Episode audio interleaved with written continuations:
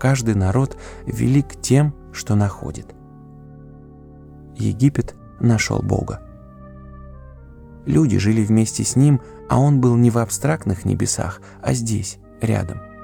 В те далекие времена не существовало понятия греха, и человек, совершавший дурной поступок, просто-напросто считался неразумным обманщиком, так как бросал вызов вечной, всегда торжествующей справедливости, Маат, а значит Богу.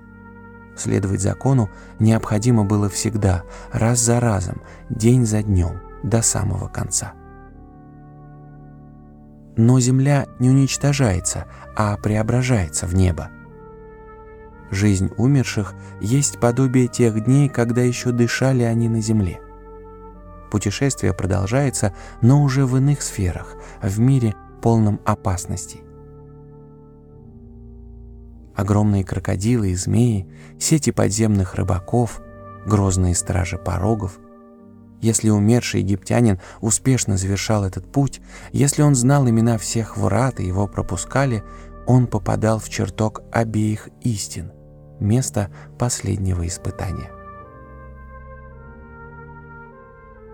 В окружении 42 богов посреди чертога сидел на троне Осирис.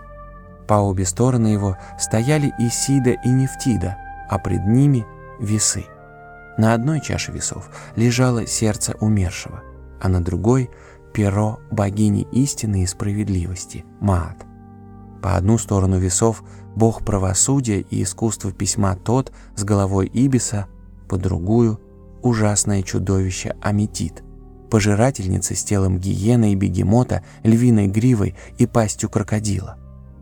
Умершего вводил в зал бог мертвых и страж мест погребений Анубис с человеческим телом и головой шакала.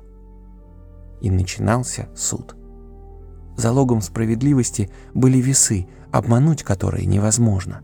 При ложном ответе чаша с сердцем умершего шла вниз, ибо истина оказывалась легче. Если стрелка на весах не дрогнет, чаша с сердцем не опустится, то человек оправдан и сам произносит свое оправдание перед лицом Осириса.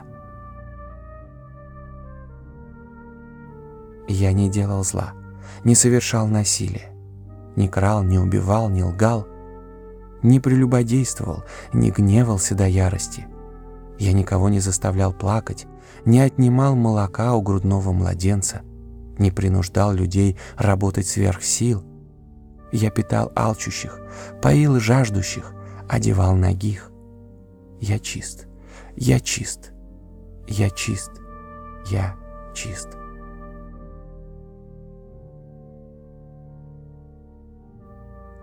«Войди в таинственную дверь Аменти», — отвечает Осирис.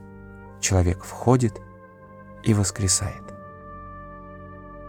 Если же чаша весов опустится, человек осужден. Сердце — Бог, живущий в человеке. Сердце восстает, свидетельствует против, если человек нарушил мат. Оно уходит в обитель сердец, особую часть загробного мира.